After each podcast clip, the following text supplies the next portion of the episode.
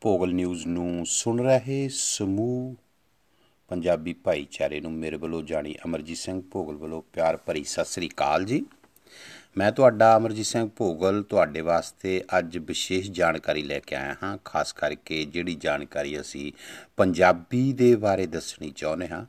ਇਸ ਚੈਨਲ ਨੂੰ ਤੁਸੀਂ ਵੱਧ ਤੋਂ ਵੱਧ ਸੁਣਿਆ ਕਰੋ ਤੇ ਜਿਹੜੀ ਸਾਡੀ ਬੇਨਤੀਆਂ ਨੇ, ਜਿਹੜੇ ਸਾਡੇ ਮਸਲੇ ਨੇ ਪੰਜਾਬੀ ਭਾਈਚਾਰੇ ਦੇ ਜਾਂ ਪੰਜਾਬੀ ਬਾਰੇ ਜੋ ਜਾਣਕਾਰੀ ਦੇਣੀ ਆ, ਉਹਨਾਂ ਬਾਰੇ ਅਸੀਂ ਤੁਹਾਨੂੰ ਵੱਧ ਤੋਂ ਵੱਧ ਜਾਣਕਾਰੀ ਦਿਆ ਕਰਾਂਗੇ ਜੀ। ਤੇ ਕੋਸ਼ਿਸ਼ ਕਰਾਂਗੇ ਆਉਣ ਵਾਲੇ ਦਿਨਾਂ ਦੇ ਵਿੱਚ ਅਸੀਂ ਤੁਹਾਨੂੰ ਹੋਰ ਵੀ ਨਵੀਆਂ-ਨਵੀਆਂ ਆਈਟਮਾਂ ਲੈ ਕੇ ਤੁਹਾਡੇ ਸਾਹਮਣੇ, ਤੁਹਾਡੀ ਕਚਹਿਰੀ ਦੇ ਵਿੱਚ ਪੇਸ਼ ਹੋਵਾਂਗੇ। ਇਹ ਸਾਡੀ ਅੱਜ ਪਹਿਲੀ ਐਪੀਸੋਡ ਹੈ ਤੇ ਮੈਨੂੰ ਉਮੀਦ ਹੈ ਤੁਸੀਂ ਸਾਰੇ ਜਣੇ ਇਸ ਨੂੰ ਬਹੁਤ ਹੀ ਸਤਿਕਾਰ ਪਿਆਰ ਦਿਓਗੇ।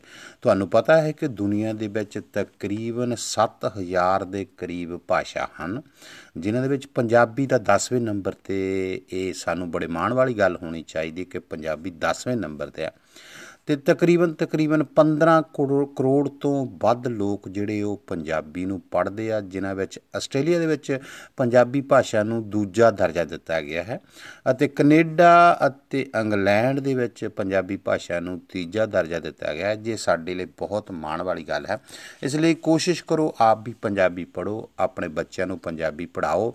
ਅਤੇ ਆਪਣੇ ਕਲਚਰ ਨੂੰ ਪ੍ਰਮੋਟ ਕਰਨ ਲਈ ਪੰਜਾਬੀ ਦੀ ਵੱਧ ਤੋਂ ਵੱਧ ਸਹਾਇਤਾ ਕਰੋ।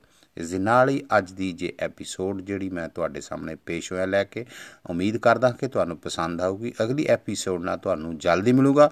ਤੁਹਾਡਾ ਅਮਰਜੀਤ ਸਿੰਘ ਭੋਗਲ।